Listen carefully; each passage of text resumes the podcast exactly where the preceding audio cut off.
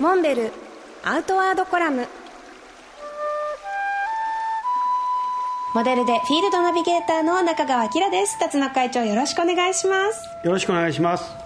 のフェイスブックの方で拝見したんですけれどもいつも大活躍のモンタ君が、はいはい、ちょっとびっくりするような姿で小清水町に現れてましたね。はいはいはい。あの緑肥アートですね緑肥アートって私初めて耳にしたんですけれども。そうでしょうね。あの、はい、緑肥って分かりますか？種をまいて、はい、草を生やしてそれを買って、はい、まあ、肥料にする。そんなイメージだと僕は思うんですけど、えー、えー、まあ、緑肥アート北海道の方ではもう非常に一般的に行われている作業なんですけどでそれをね、まあ、草が生えてない状態の時に、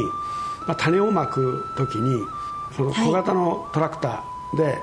絵を描くわけですよ、まあ、それで草が生えてくるとそこにくっきり描いた絵が現れるという。こちらね YouTube の方でその制作風景っていうのをね見ることができるんですけれども見事緑肥だけで絵が浮かび上がったのを拝見してねびっくりしたんですよね。こんな楽しみがあるのかと思って。これあの北海道のオホーツクに面した、えー、小清水町っていう、まあ、小さな町なんですけど ここにまあモンベの店もオープンしたということでまあ、それをまあ地元の酪農家の皆さん方があの非常にあの歓迎していただいてですね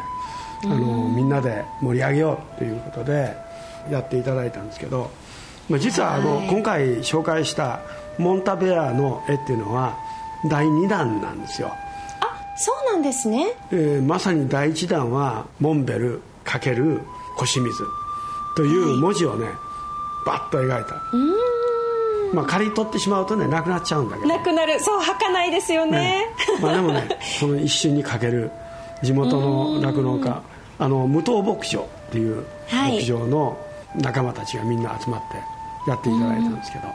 で本当にあの嬉しいですね。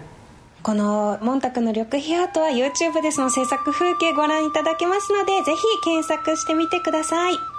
モンベルアウトワードコラム辰野勇と。中川明がお送りしました。次回もお楽しみに。